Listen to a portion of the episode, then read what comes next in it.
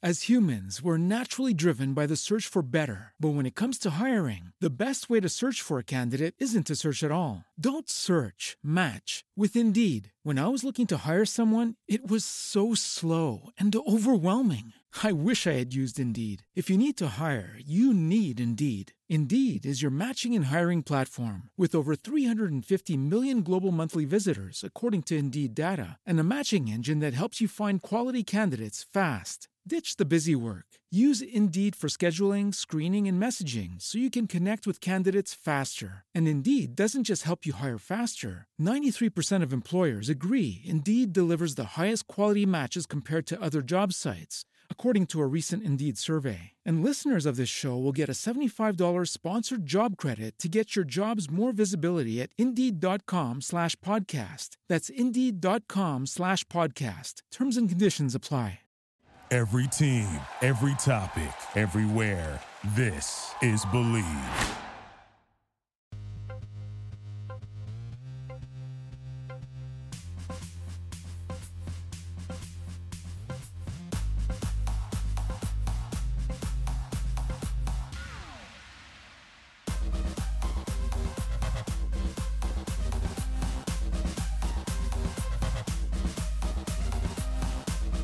Everybody.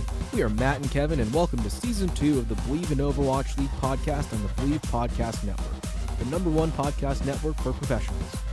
Please like, rate, and subscribe to us on all your favorite podcast platforms. You can also find us on social media at Believe in OWL and Believe.com. This week, we talk about the anniversary event, the roster changes in the Overwatch League, and an unlikely Overwatch cameo. Hello, hello, everybody. Welcome to this week of the Believe in Overwatch League podcast. We are on week 15, and it's just almost the end of May. I think we're ending May, what, next week? Two weeks. Yeah. Yeah, next ne- next week ish. Next week ish, yeah. How has your week 15 been, Kevin? Oh, it it has been long. Um, I know that a lot of my friends right now they are going through school. A lot of people are still in school, uh, stay in school. Um, but for college students, usually this is like the end of the semester week. So, any of you guys who are struggling with finals, listening to us, thank you for tuning in. But make sure you prioritize your grades uh, and get your projects done. Um, I've actually purposely shut off certain parts of my own Discord so that people who get distracted easily won't be able to join me when I play. So I'm telling them like, "Hey, did you finish your project?" And they're like, "No, but I want to play a game." I'm like, "How much did you get done?" and they're like, "Let me show you." And that's uh, like, if they're making progress and they're making sure that they're staying on time, I'll be like, "All right, I'll, I'll let you play." But other other than that, like for the most part, I just want my I want my you know my players to get good grades so that they can continue to play, and that's something that's really really important to me. Um, so yeah, you guys are finishing up finals. Make sure that you are studying. Don't always procrastinate. I I know there's a new Overwatch event, and we're all excited to play it. But yeah, manage your time. See, you're the responsible friend. I'm the one who's just trying to distract people as much as possible. Yeah, I I used to be that way. I used to be just be like, okay, I'm done with work. Who wants to play? And I'm like, now I'm like, all right, I'm gonna make sure that you guys get your stuff done so that your parents don't get mad at you, so then you can play with me later. Uh, but yeah, honestly, it's it's just a really fun way of just keeping in touch, making sure everybody's getting their work done. Uh, how about you? How are you surviving the current situations? I'm okay, I guess. So, um, for the uh, the other podcast that I'm going to be editing now, we had our um, how to edit with Premiere workshop yesterday, and it's very different than what I remember. So it's a good thing I had a brush up. Um, so eventually, probably starting next season, we do this. If I'm able to learn Premiere a lot better, I'm gonna try doing editing on that and see how it compares to GarageBand. Because GarageBand, it's so simple, but it's also like there's not a lot you can really do with it. Whereas Premiere, it's like industry standard. So uh, I guess it's a lot better of a program. So there's that, and I don't really know what else has happened this week. That's about it. Yeah, I've just been pretty much hanging tight until today. We are recording this as of Tuesday. Um, but yeah, all I've been doing is sitting quietly waiting for that uh update to happen for Overwatch, and then I was like, I'm I'm gonna just binge like a ton of games today. So, uh, Yeah. that that's pretty much what I've been doing all day. Is just waiting for this event, figuring out what I am gonna try to spend my credits on, um, and then what am I playing. Yeah. See, I I thought that since I was up playing till what 5 a.m. last night slash morning, I thought that it would be updating as I was playing. I was playing Tomb Raider, so um, it, it turns out it, it did not do that at all. So I turned on my PS4 today, and it's like, "Hi, you have 10 hours of update to do left." And I'm like, "Shit." yeah, I saw that. Um, what is it earlier on Twitter? There, there was like that 30 gigabyte uh download for those of you who played uh Modern Warfare, and Ew. I, I 30 gigs. yeah for like console and people are like oh man 30 gigs and it was just trending in the gaming section and i was like oh man that's a that's a killer update i'm like overwatch is also having an update today so hopefully it's not 30 gigs but you know uh yeah hopefully we could That's just like a whole get through it. game.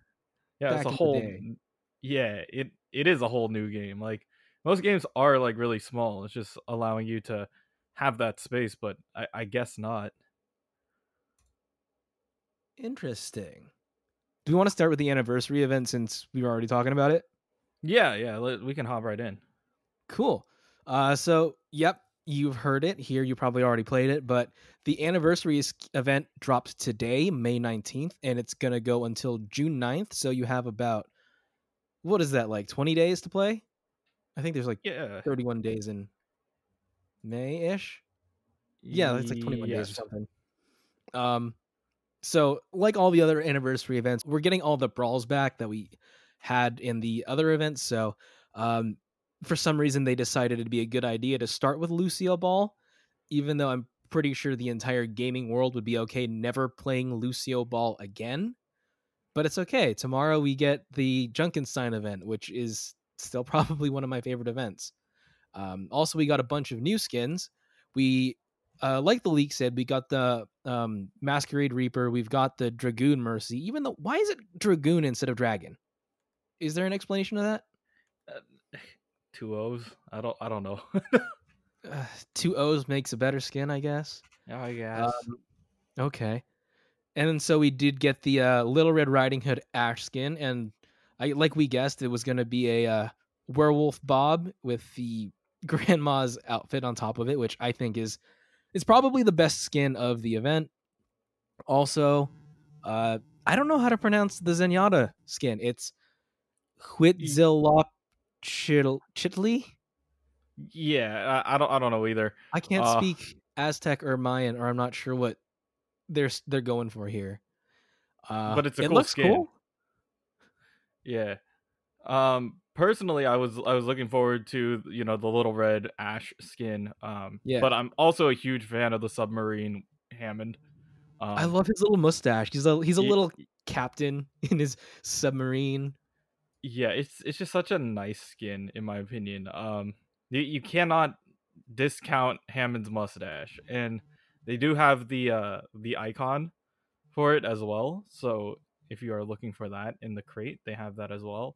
Um another cool thing to mention right now if you guys ever missed out on a skin in the past um that you really really want the anniversary event is one of the very few events where you can buy pretty much any skin um, there are some that are locked. I think it's from like either the previous like three events. They're they're still locked, but anything else is free to buy with credits.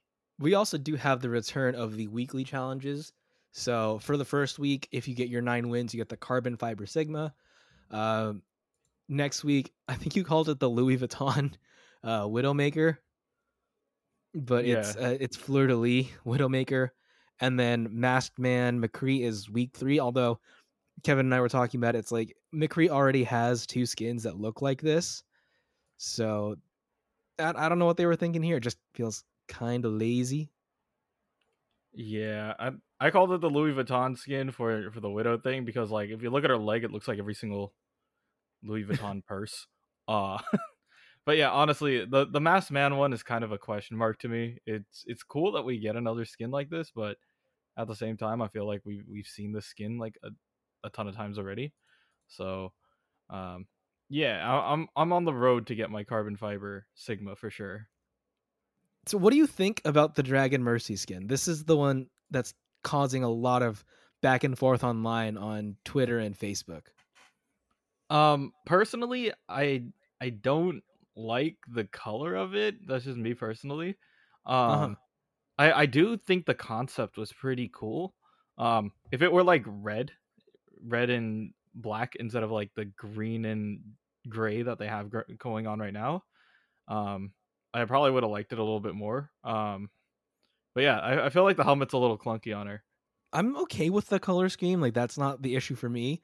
The issue for me is the headpiece. Like conceptually, it's fine. Like people are saying, we wanted a, a, badass Mercy skin, not like a cute, not like a sexy Mercy skin for a while, and they finally delivered.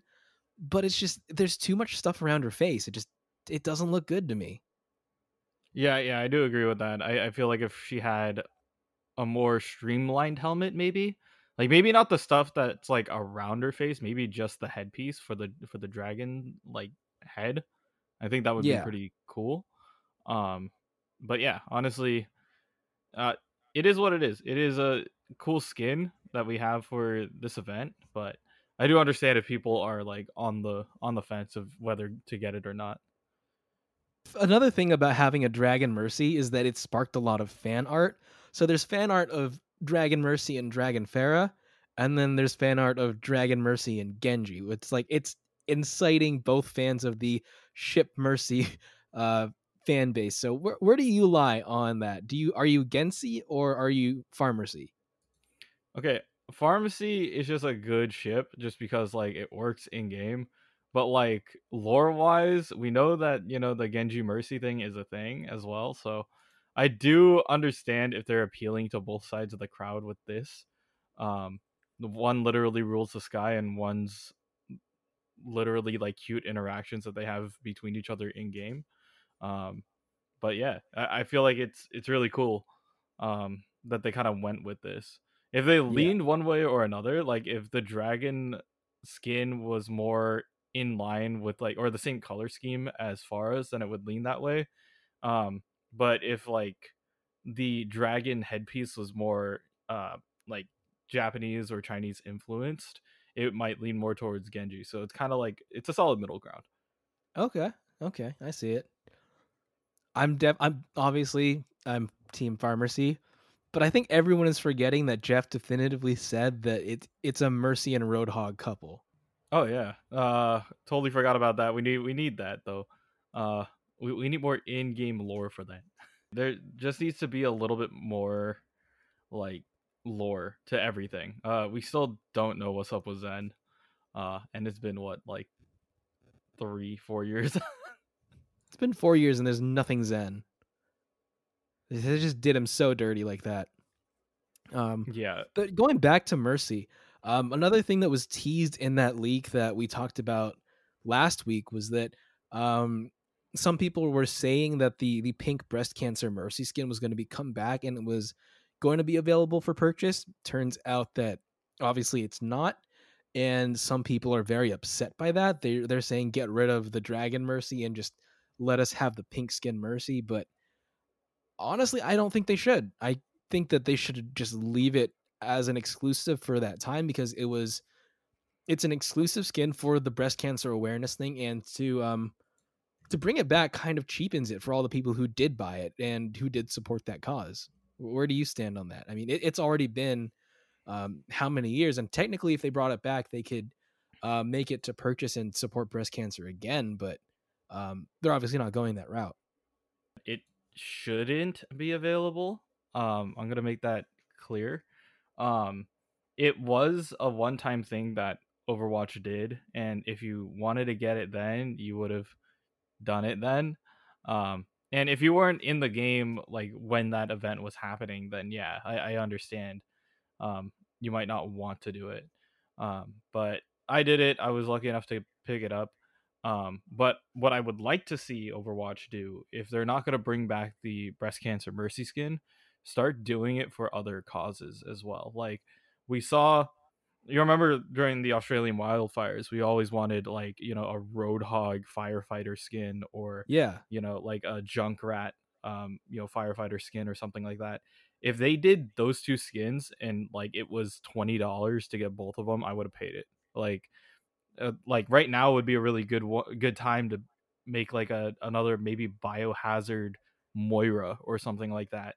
uh, Coronavirus Sigma. Yeah, eh, coronavirus Sigma or something like that, um, where you can at least help like with these events that are happening um, with in-game items. And if people miss out on it, they miss out on it. If if people really want to donate to it, uh, they'll they'll make it happen. They'll they'll definitely cough up the money to see it.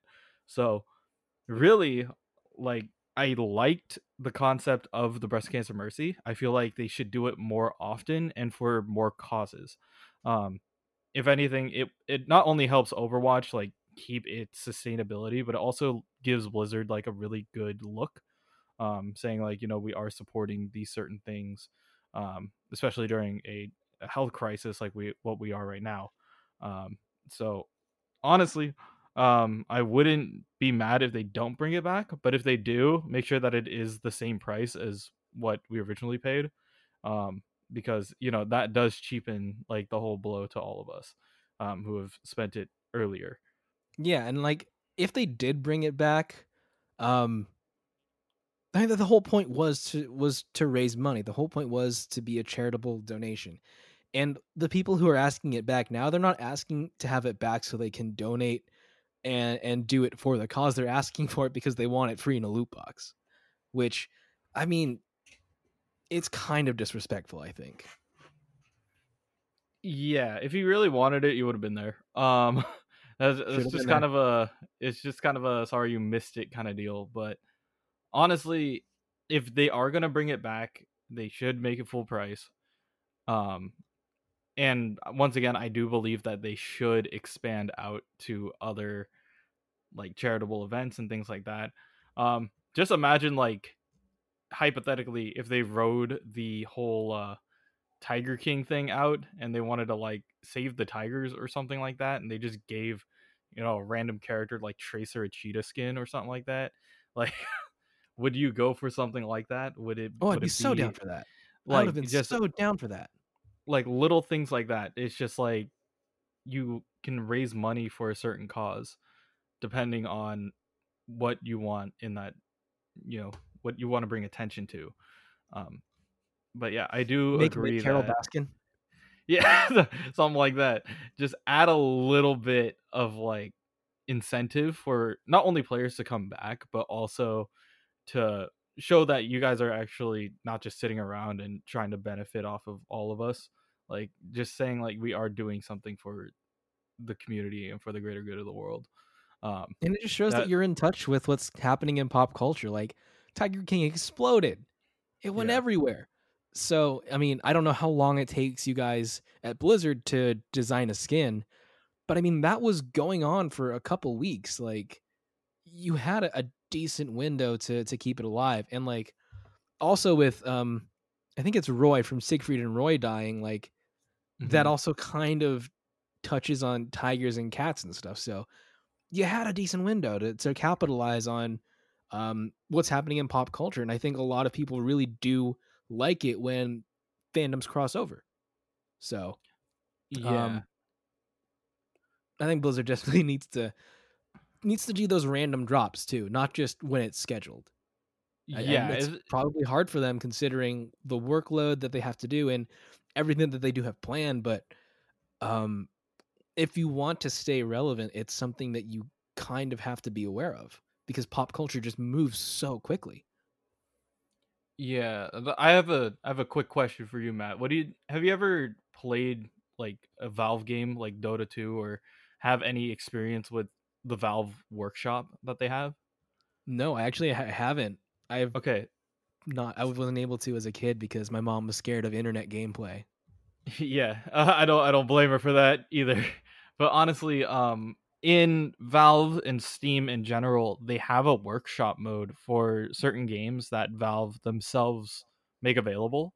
and essentially like 3D modelers and sculptors will end up creating items or like in-game um like pieces for certain characters and then at a certain point the the company valve can say hey we really like your model and your design here. It's been upvoted by the community.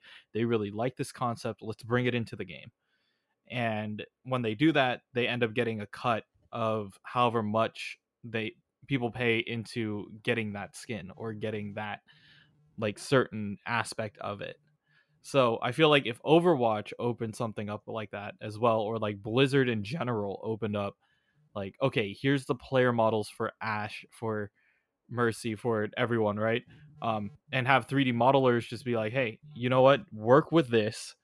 If you have a cool concept and like a full 3D render of it, and we like it, we'll pay you for that skin, and then just make that available in like another loot box or like in Mhm. another like event skin depending on when it comes so th- that would for sure get more people involved in trying to create cool skins and actually make a little bit of money off of the game that they like to play um, Right. but at the same time it will keep people like invested like i remember seeing a concept this is per like one of my favorite concept arts that i saw um, it was for Ash, and it was like a geisha Ash with a with a uh, sumo wrestler, a samurai um, Bob, and it that was just really cool.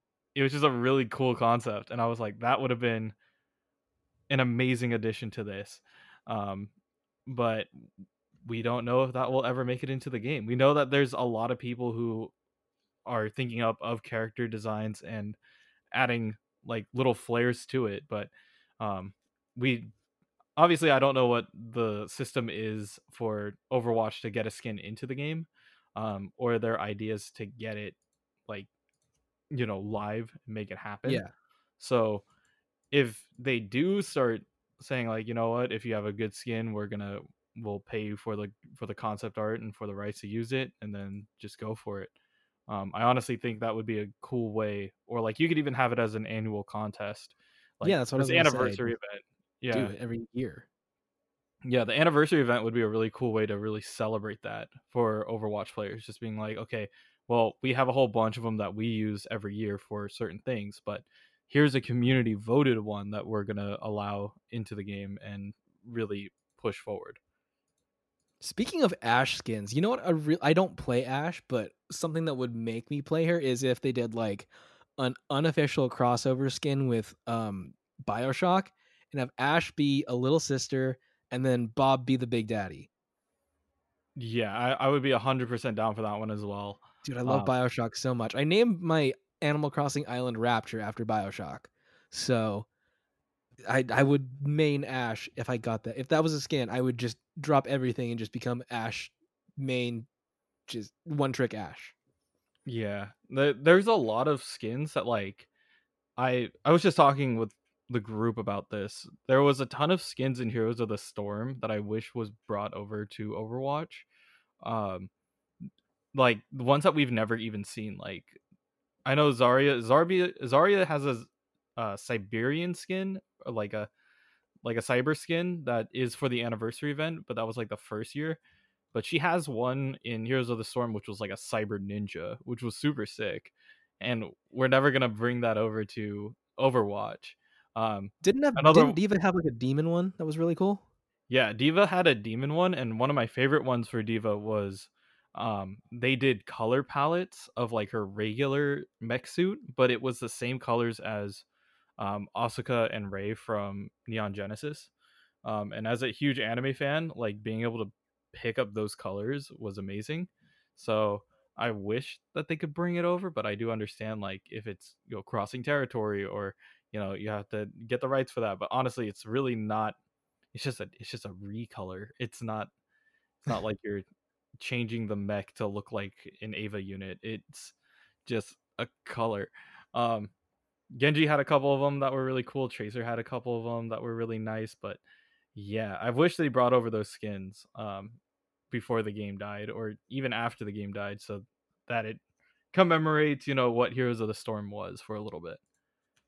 All right, so this week's Spice Adams update uh was a, it was a bit of a, step back, I would say, from how well Spice did last week. Uh, he and Sideshow watched a Defiant versus Shock game on Oasis. Um, and this was cons- they called this the Battle of the Bamfs because um, Spice doesn't really know the character names yet or um, the player names, so he just saw the Bamf on McCree's belt, and it's like, oh, Bamf. So they refer to him as Bamf, and this episode was focused on like the McCrees dueling it out and how um, whoever was playing McCree was the playmaker. Um, he the, the one highlight I would say from this episode is he there was a little bit where he did slow mo commentary and like they slowed down the video and then Spice did a commentary in slow mo. So it was really weird and just complete utter foolishness, but it was funny. And I, I'm starting to warm up more to watching these just because they're so bizarre and they're just so clearly like product placement for Pringles.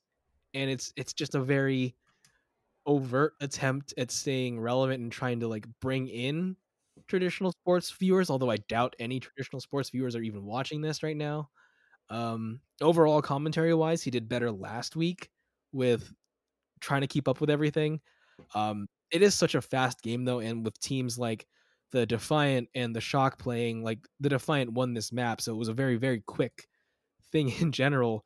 But uh, I, I mean, at least he's trying. At least he's uh he, he's playing along. Yeah, he's taking a shot at these, and obviously, it's really difficult to cast a game that you don't know. Um, you may think, oh, well, you know, you just yell whatever you see on screen, but there is a certain like level of proficiency that takes you a while to really get under your belt. Um, my best example, honestly, is if you watch Tony Romo at the very beginning of his commentating career. Like he's a smart guy. Like he, he's definitely you know he's a quarterback. He understands how the play is going to go. He understands what the other team is going to do and what the counterplay is. Um, and he's just very knowledgeable. But when he was first starting out, he was very hesitant to talk about certain things, or he wasn't like really dissecting it the way how we're used to hearing it. So it does take a little bit of time to get familiar with it. Like even if you're familiar with it, being able to express it is something else. So if it was you instead of Sideshow trying to teach Spice Adams how to commentate Overwatch, and him being he come he comes from a football background, so he knows how to commentate and he knows sports. Um, mm-hmm. How would you have taught him how to um, commentate on this, and what would you differently? What would you do differently than um, Sideshow's doing? So honestly, the the best way to teach someone who isn't like into the game is to tell them first of all like the it's okay to not know the names of the character. Like if you know the names of the characters, it's cool, right? And stuff, but like you could say like the cowboy shot you know, the monkey in the face, right? Like we know what happened there. Like we know yo McCree got a headshot on the Winston. Like us as, you know, players understand that a little bit better. I would say don't focus so much on, you know, what what is going on. This is actually a point that as a commentator I try to avoid as much as possible, but for a person who's trying to warm up to it, um is actually a good strategy, and that is to watch the kill feed. Um, you watch the kill feed so you can say like, oh, this person killed this person, right? You can say like, like even if you don't know anything about it, you're like, okay, this person eliminated this person, but this person eliminated that person. You're kind of guiding the the eye that way. Um, and then later on, once you realize, okay, what does that kill mean? Like, what what is the why why is that important right? You just start learning about you know why certain things work. Um and yeah that that's probably the easiest way to say it.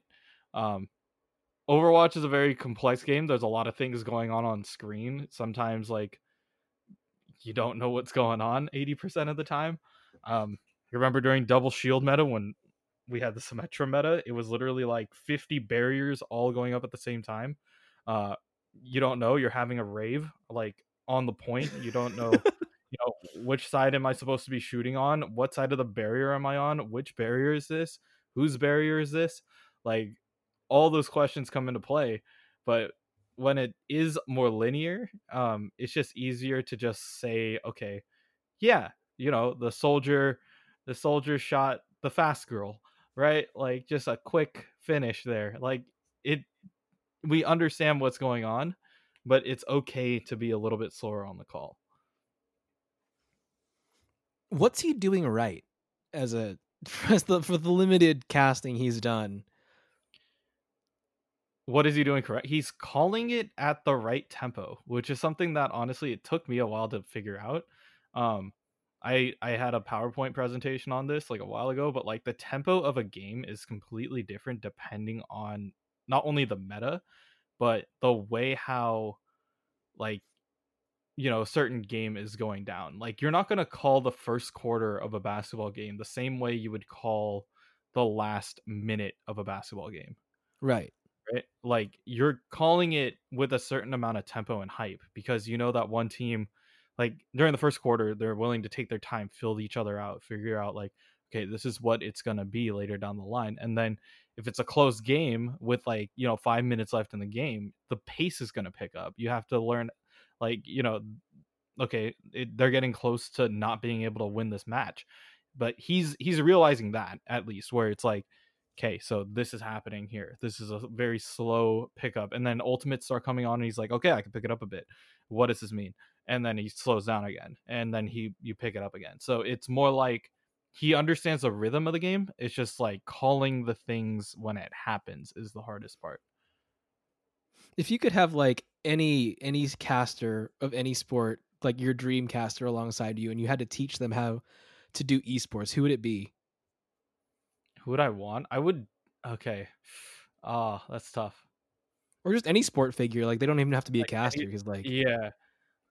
Honestly, I think I would vibe well with Klay Thompson from the Warriors. Okay. Okay. I think, I think him and I would like have a really solid like one two. Um, Going with the Golden State Warriors on this. Yeah, I, I'm. I grew up in the Bay Area. I liked it when the Warriors sucked uh, a long time ago. Uh, so I really do appreciate like you know the Bay Area crew. Um, I know Larry Hughes has his own podcast on Believe as well. So yeah, I, am looking I'm looking at you as well. I remember I remember those days. I used to play with Antoine Jamison. I was I was in the crowd. Used to get a free cookie from a dude named Charles every week. He was he was cool. but anyways, like totally getting off topic. Charles.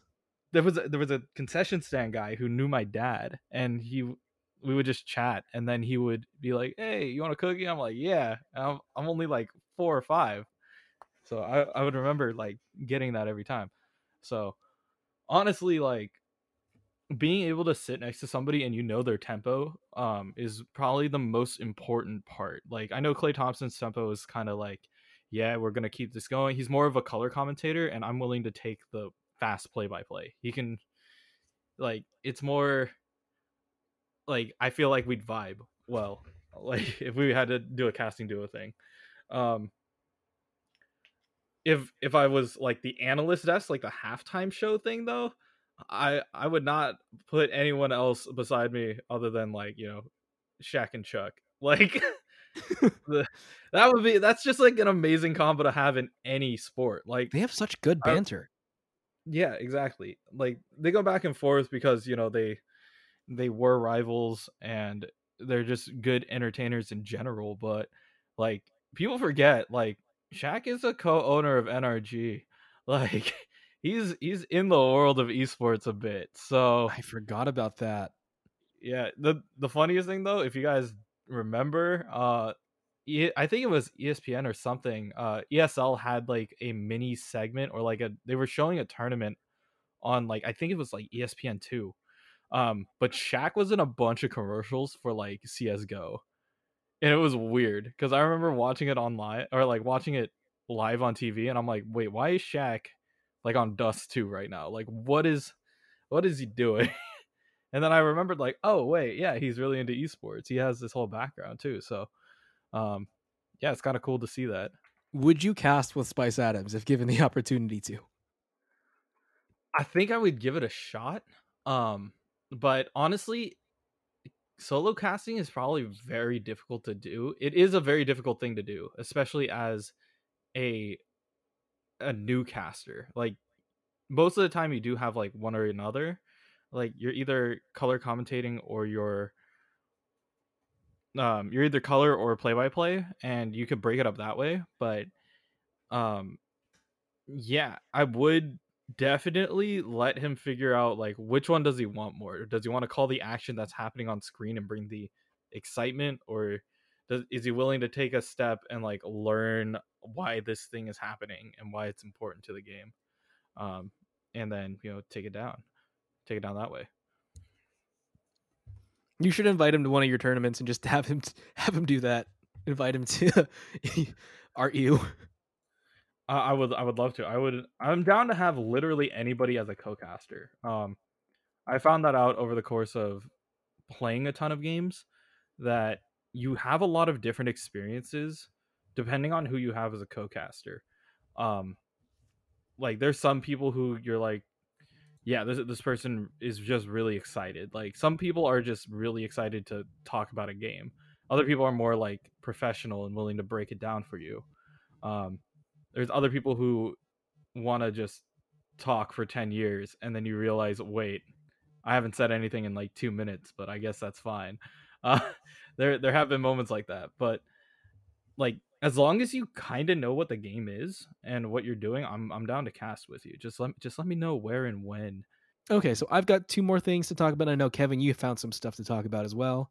Um, so I woke up this morning to a very surprising bit of news that Overwatch was featured in American Dad, the uh, the television show by Seth MacFarlane. Um, so it's episode six of season seventeen. It's called Brave Noob World. Um, and so basis of this episode is that um, Stan and Steve are are supposed to be having father son time. Uh, but Stan keeps getting called away from work, and he doesn't really care about spending time with uh, Steve.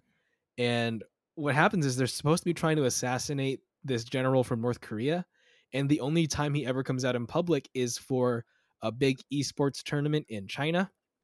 And it turns out that the game that they're playing is Overwatch, and so they're like learning how to play Overwatch. And um, they, at first they really suck; they're getting demolished by Team Canada. But I guess someone from their R and D department like follows the Korean team home and like drains their DNA and gets all their their reaction time and injects it into their brain. So they're all of a sudden really good and they like whoop on China. Um, but like, and in the end, they uh they don't manage to win. Like they manage to bungle up lo- the game, and also they don't get their target.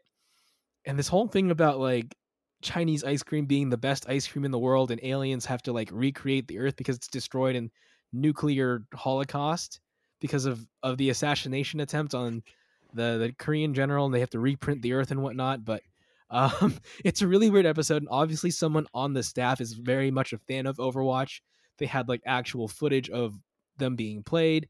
They're actually using a lot of the real terminology, like uh, splitting focus or uh, tanks and like healers or, or whatnot, and like the actual names of the uh, the characters. Um, so if you haven't seen it and you're a fan of Overwatch, like even if you're not a fan of American Dad, I think it's something that you'd appreciate just because of um, esports and and you liking this game. Yeah, I just watched this episode literally before we went live. Um, I thought it was really clever in a way. Um, as you know, an esports commentator and a fan of Overwatch League, I thought it was funny. Um, like you know, it's just like, oh yeah, you have to disguise yourselves as a bunch of teenagers, like to to get in, and I'm You like, have to vape a lot of mango Yeah. vape juice. yeah, mango vape and i'm like oh wait yeah that's true uh, but honestly it is it's funny it's it's just a really funny like thing that they wrote it around overwatch in the league and how it how it works that way but yeah they're they're they do call out certain heroes by certain things uh it is correct in that format um there was i think there's only one hiccup that i like saw and it kind of jumped at me um they were looking at somebody's like gameplay screen and it was like an overhead like you know bird's eye fly cam Yeah, and I was like, wait, you can't fly cam when you're dead, or like you only see perspectives or like Yeah. replays of what happened. So, um, I was like, that's also, that's this was the one before thing the that took me two two two lock. I'm guessing. Well, like the Yeah, they were they're talking about the game before it was two two two role lock, even though it just released. I think probably last night. Um, yeah. So honestly, like if they updated their footage, then yeah, that would Yeah. be cool. But because they're running goats. like they're running. I think they're running a goats meta right there because it's like what three tanks and I think one Yep. DPS and two healers or something. They said. yeah, something like that. Like they were talking about a very like you know heavy composition on the front end. It wasn't any two two two role lock for sure. Like they were running Winston Ryan or something like that, and I'm like, dude, that doesn't work right now. like you can't run Wi- Winston Ryan. They had a widow, I think, at one point, and then like three supports, and I'm like, yeah, that, that's not how it works. Meanwhile, um, this this would have been like a perfect opportunity to talk about esports, but like John Oliver had a segment um on Sunday about like sports in the world of Corona, and like he very very briefly, like for like two seconds, mentions that like s- E ESPN is, are ESPN and whatever other sports networks are out there are like having people play like the virtual forms of their games, so they're like playing FIFA or um uh, 2K NBA. Um, but he like didn't mention anything about esports, which like he didn't have to because it like it's his show and they're, hopefully they talk about it in another episode. But like that would have that that's such a huge part about sports in the Corona age is that esports is still able to function and it doesn't have all those um kind of drawbacks that traditional sports would need. Like you don't have to be physically there. You don't need to like set up actual cameras and have a real camera crew. People can work from home and and use the internet. Although he did talk about marble racing, which I've seen it and it's high key fantastic. Dude, I love marble racing. Not gonna lie, like th- there are things in this world that deserve more attention, and marble racing is definitely one of them. Uh, I I used to watch those during like our break at during when I when I was working at a restaurant. We would watch those during during the break, and low key would be like, I'm gonna bet on this just for fun. we put a couple bucks in a pool and just watch a bunch of marbles go down a hill, and it, it was amazing though. But like, it's I love good. marble Like racing. you, you, it sounds so stupid. It sounds so stupid, but it's so good. it's not until you sit down and watch a couple of the races that you totally get absorbed into it. Like most people are like, "Oh no, this is stupid. Like why would you ever why would you ever watch a bunch of, you know, marbles go down a hill?" It's like it's the same thing as watching horse racing, man. It's like Oh yeah, you definitely. don't know you don't know the outcome. You don't know the horses ahead of time.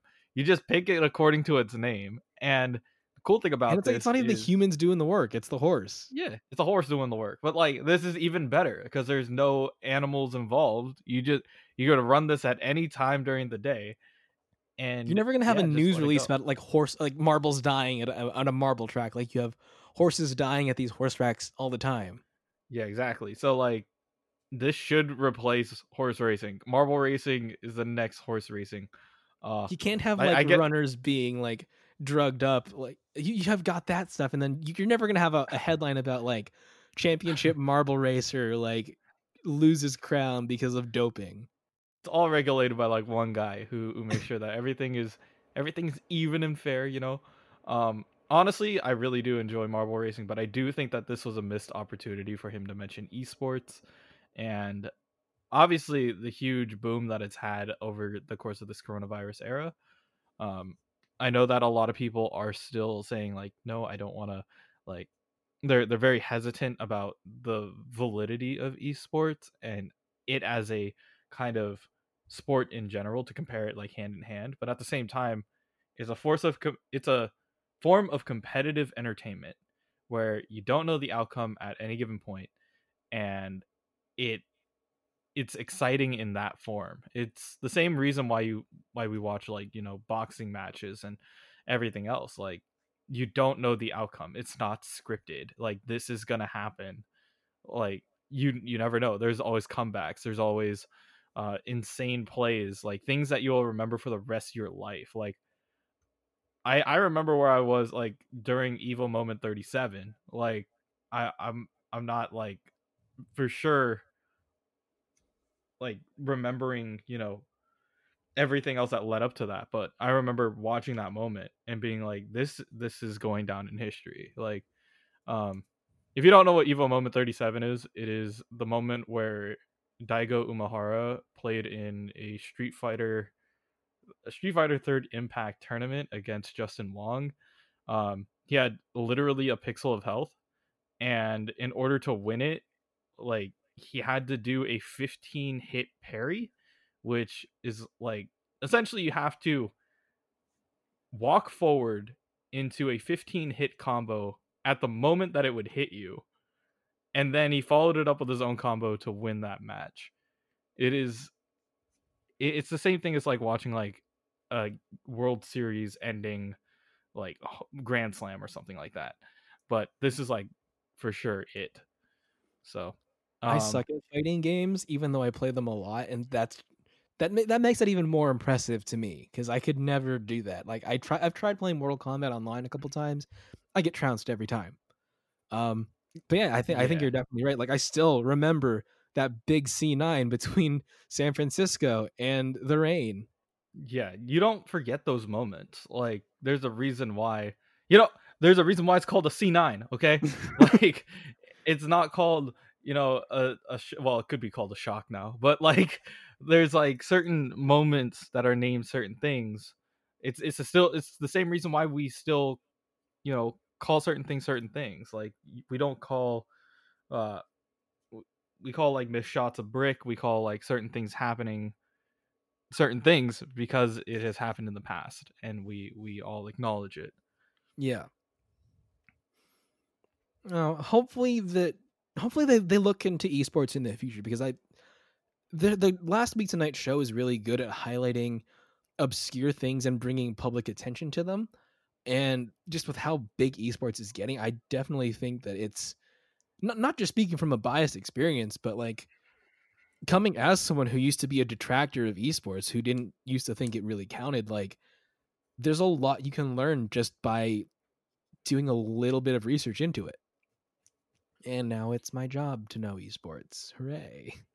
Yeah, uh, I do want to like if John Oliver needs a like a writer for a piece like that, uh, uh, hit us up. We're we're we're available. Uh, this this virus oh, doesn't yeah. stop us from from writing.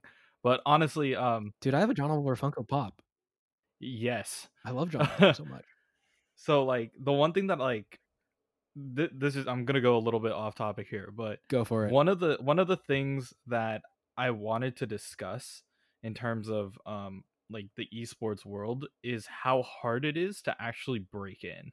And I'm having this wall uh-huh. right now. Like I've I've done multiple like tournaments and other events like that that I'm so used to but at I'm at a certain point where people either don't want to pay for the casters or don't want to pay for essentially like the people who run the show but instead they want to pay the players and they want to make sure that the prize pool and everything else is working right?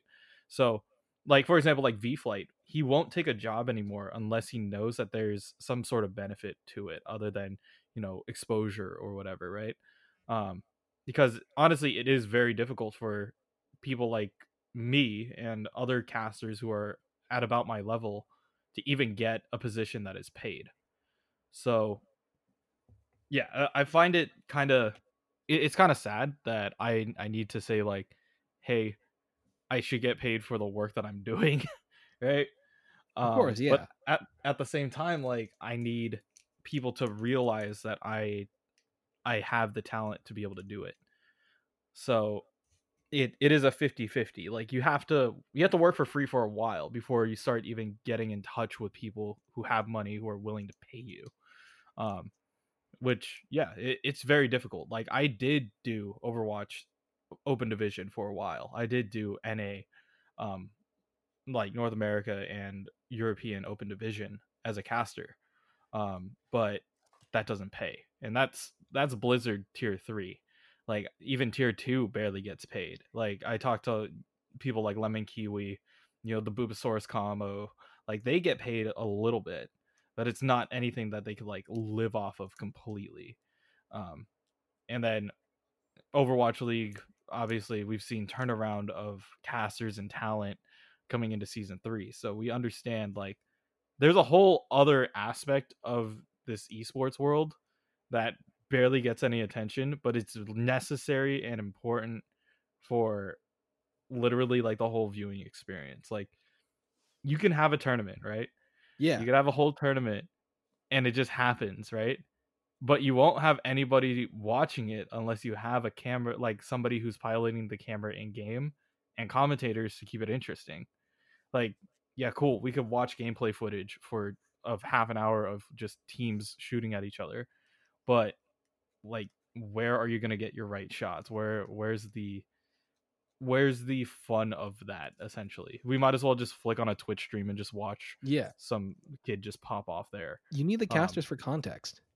yeah exactly and it's very difficult at least right now for up and coming casters to break in um because it's either we get shut out at the door because there's somebody else who has background in sports or like in a certain field that's gotten there already or um by the time that we get to it the game becomes obsolete and then we have to find something else.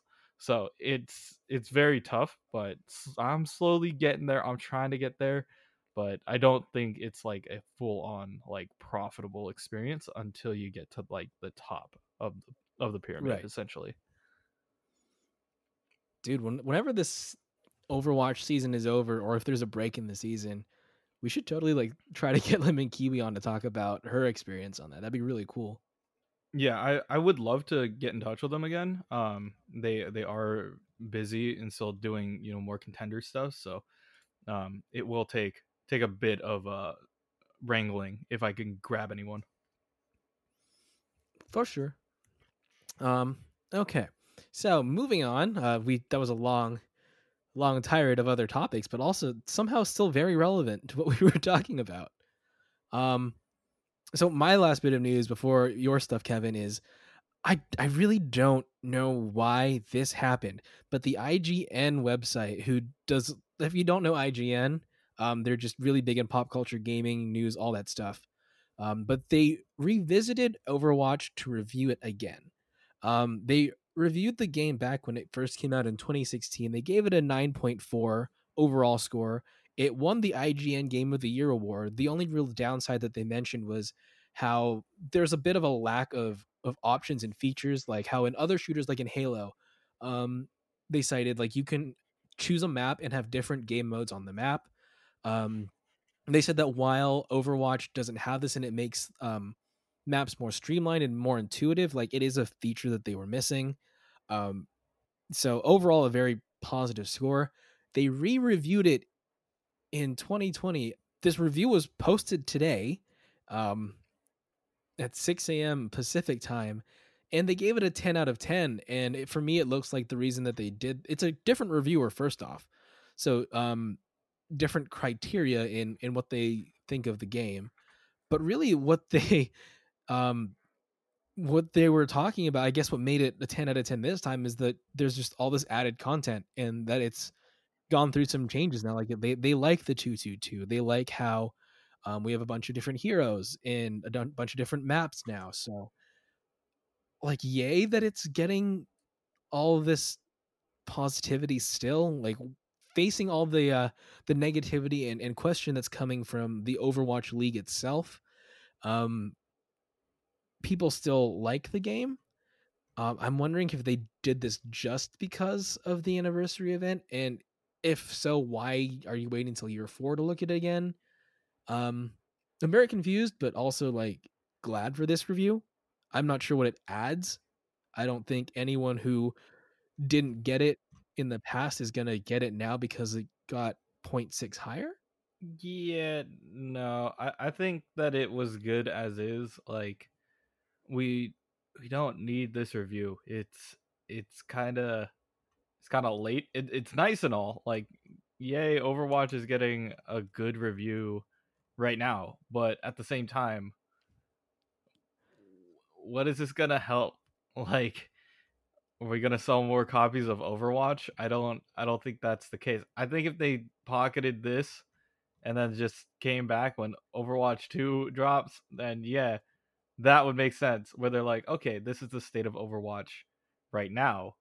Then when Overwatch 2 drops, they're like, okay, now we review Overwatch 2 and how how much is it like Overwatch 1.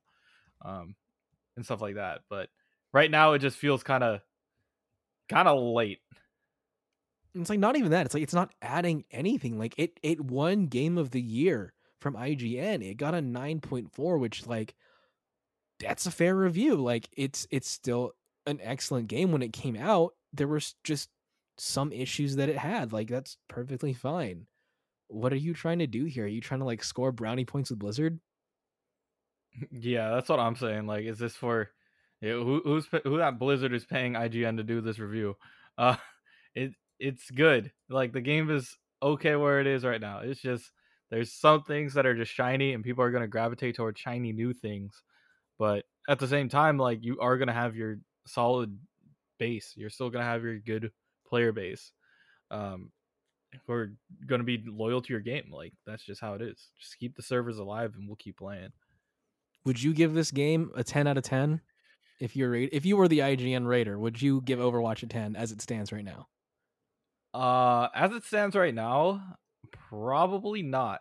I this is my personal opinion. I'd give it like an 8.5 out of 10 just because like they were and still are a little slow when it came to like updating us on certain aspects of the game like the the whole goats thing like we had goats for like almost like half a year or something like that or like a year we had dive for like a year um right now like they're just kind of throwing stuff at us like we we saw you know with the the hero bans and the hero pools and then they took it away and then they're only bringing it back for like for grandmasters and above and then they're taking it away and then they're taking a map away. They took away hero pools. It's more like they they're not as structured. And that's one of the things that at least for me i feel like hurts the community a little bit. Um we kind of like seeing certain things go a certain way. Um and we also like having our creativity so i i do understand like if 222 kind of turned some people off but at the same time it was kind of necessary to prevent you know goats from ever happening again. Um we are going to have competitive open queue coming in what early july or something like that? So yeah we have to worry about that if you're going to play a competitive queue like that. I also would give it like an 8.5, maybe a 9 at the highest. I just for me it's it's kind of similar to what you're talking about, but for me it's that they're just kind of throwing spaghetti at the wall and seeing what sticks. Like um the hero pools, they they did so many different changes to that and I feel like had they actually just sat down and talked to it and had a focus group, I, I don't think like they're I don't feel like they're doing that. They're not going in and seeing what the community wants. They they think they know what we want, but they're not actually like having people try it and, and testing it out beforehand. They're just like, uh, patch it up. We'll fix it if it needs fixing, and then the next week here's another fix, and the next week here's another fix. Um, so that's to me what what prevents it from getting that ten. they just keep kind of changing things up on us and it's too unpredictable um but other than that i still love overwatch as a game like in terms of gameplay wise uh you're never gonna get an experience like this in a lot of other shooters there's not a lot of other class shooters that really give you a whole like tank mentality or like a a role like a tank like we've had sh- dps and healers in like tf2 and stuff like that but like being the pacemaker as like a tank or playing like how do you explain Winston to somebody who's played like modern warfare for their entire life? It's like yeah, we're it's it's a shooter game, but yeah, there's also a monkey from the moon with a jetpack who also has a massive taser. Like what? like oh yeah, I play as a small Korean girl inside of a mech. Uh like I play as a hamster inside of a hamster ball that could also swing from the ceiling, who's also from the moon. It's like, yeah, no, they're they're not traditional characters, but they are something that you know makes Overwatch unique in its own way. Yeah, definitely the character design. um, the care the what lore we do have, except for someone like poor old Zen, um, is definitely something that I think that Blizzard does very well, and it's definitely what attracted a lot of people to this game is um, just the ability, I guess, to identify with the characters that you're playing as and playing against and with.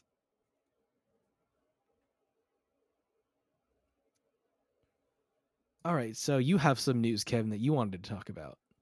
Yes, yes, yes. There is a lot of changes uh, in terms of the rosters for the Overwatch League. Um, I've been keeping a pulse on it for a while, um, but everybody is wondering what is happening with the with the Vancouver Titans and their old roster. We know that they've been released, um, but we got a lot of news, uh, like where people are landing and where they're going. Um, the first one is after Corey and Stratus left. Um, it left a gap in the Washington Justice, which was then filled by two Vancouver Titan players. Uh, we had, they now have Stitch and Jjanu, who are also on that team for now. They played last week, um, or you know, in this week that we're covering. Um, but they're on two week contracts, so we'll see if they decide to stay.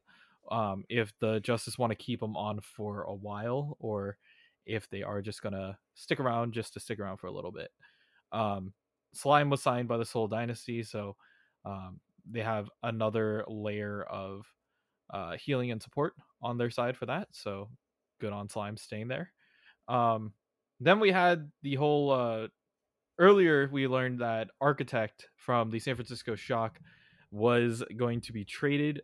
When I first heard the news, uh, they didn't tell us where he was going, um, but the Spark did put out that comic a little early, um, which showed um, him rejoining Godsby back in uh back on um the the spark and saying like welcome back. This is the x6 academy team. And that's originally where they picked up architect from the um from the what's it called? The uh new york excelsior academy team. Um so him and godsby rejoined back for the spark. So now architect is on the hangzhou spark. And twilight uh, from the Vancouver Titans once their enemy has now joined the San Francisco Shock as their new off support player. Um, so yeah, there's that's a lot of updates on where certain players are talking about like landing or where they are where they have landed. Um, still big questions about where's Haksal. Um, people are discussing certain things. Um, there's rumors of him wanting to join a team that has a positive record. Um, he says that he's open to be on any any team um, as long as they're willing to accept him, and he has a form and way of communicating with the team at all times. Um, so uh, I don't want to say like he's gonna land somewhere insane, um, but we will see you know where the rookie of the year decides to land but this does change a couple of things in terms of like the architecture of you know the overwatch league we we have the vancouver titans roster which has been released um, fissure still hasn't been picked up Hong hasn't been picked up um, bumper from last year still hasn't been picked up there's a lot of there's a lot of characters and players who are still out there that uh, want a team to land on so keep an eye out for that. I feel like there's going to be a lot of shakeups and changes uh, later down the line, um, especially after this midseason tournament. If this tournament means anything, it means um, it will not only like show the Vancouver Titans, like the ex Runaways team, uh, what teams are strong and what to look for. It will also kind of give incentive for them to, you know, pick and choose who they want to be with, and then also uh, what players might get released or signed away, and might you know move on after the midseason tournament. So it's a lot to look forward to, and it's going to be really interesting to see where you know certain characters and certain players land, um, especially after next week. I feel like that's going to be a big time to see some contracts fly I'm just really glad to see that they're not stuck in limbo and that they did at least temporarily get signed because that was one of my biggest worries is that after leaving the team they're they're stuck in limbo forever like poor bumper and they either just leave overwatch or they're they're just there waiting for someone to pick them up and they never do um it was it is a risk that they took by i guess breaking contract with the titans but it looks like right now for at least for most of the team it was for the best I think after the midseason tournament, we'll have a very good pulse on where certain players are going to be landing. If anything, from all of these movement announcements, my favorite one is how the Spark announced that they'd be picking up Architect. Um, they did a crossover with Animal Crossing, and it's Architect saying, all right, done deal. I'm there. Pack me up in a crate and ship me off to the Hangzhou Spark. And he's like packing up his, his little house and he's wearing his shock jersey. Um, so yeah, I think that that made me feel good inside. This, those are like the two aside from like the adventure games I'm playing, like those are the two main things that I'm doing in quarantine is Overwatch and Animal Crossing. So I think that was probably the best way that they could have announced this.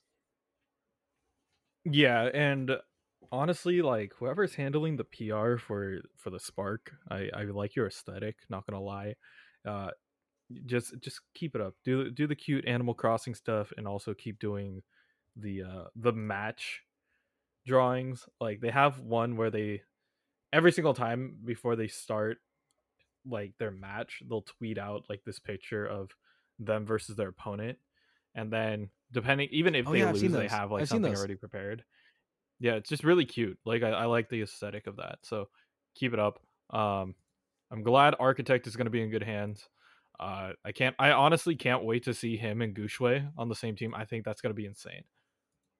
I think that wraps it up for Overwatch news. Cool, cool. Um, well, thanks guys for tuning into the news segment. Um, please be sure to tune into our uh, gameplay segment where we're going to be talking about the last week of the qualifiers for the May tournament, which I guess now is being called the May Melee, even though for the last three weeks they haven't called it that at all. Um, lots of changes that happened this week, a lot of um, rather strange gameplay. So please tune in to listen to that. See you next week.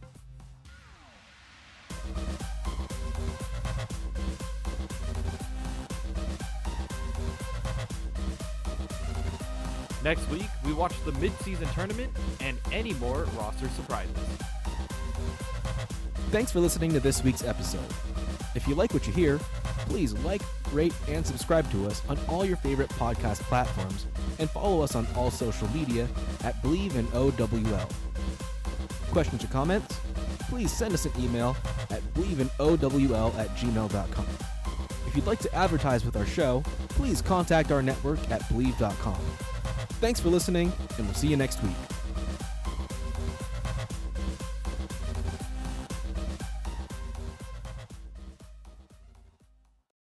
As humans, we're naturally driven by the search for better. But when it comes to hiring, the best way to search for a candidate isn't to search at all. Don't search, match with Indeed. When I was looking to hire someone, it was so slow and overwhelming. I wish I had used Indeed. If you need to hire, you need Indeed. Indeed is your matching and hiring platform with over 350 million global monthly visitors, according to Indeed data, and a matching engine that helps you find quality candidates fast. Ditch the busy work. Use Indeed for scheduling, screening, and messaging so you can connect with candidates faster. And Indeed doesn't just help you hire faster. 93% of employers agree Indeed delivers the highest quality matches compared to other job sites, according to a recent Indeed survey. And listeners of this show will get a $75 sponsored job credit to get your jobs more visibility at Indeed.com slash podcast. That's Indeed.com slash podcast. Terms and conditions apply.